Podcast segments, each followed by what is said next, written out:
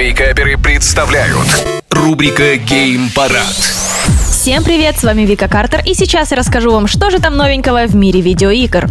21 февраля состоялся долгожданный релиз Atomic Heart, и, между прочим, с очень хорошими отзывами. 89% положительных отзывов в Steam а, на момент выхода игры, и, между прочим, пиковый онлайн а, достиг 38,5 тысяч человек в момент релиза игры. На данный момент а, на метакритике примерно 80% положительных а, отзывов, что невероятно хорошо. В любом случае, сама пока что я нахожусь только в прохождении игры, и я достаточно испытываю теплые чувства в этом отношении, поэтому если вы ждали, самое время погрузиться в это замечательное приключение, потому что, ну, выглядит все неплохо.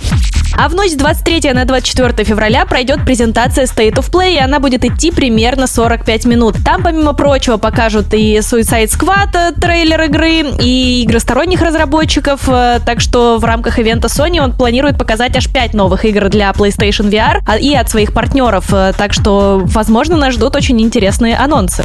Также совсем скоро состоится релиз второй части Фореста под названием Sons of the Forest, и также там будет мультиплеер, о котором как раз сейчас разработчики активно рассказывают, и также появится NPS-компаньон, который будет следовать за группой даже в мультиплеере и каким-то образом помогать. В трейлере, который уже есть в сети, можно увидеть различные виды и холодного оружия, и даже ну, огнестрельного. Вторая часть хоррора будет доступна в Steam с 23 февраля.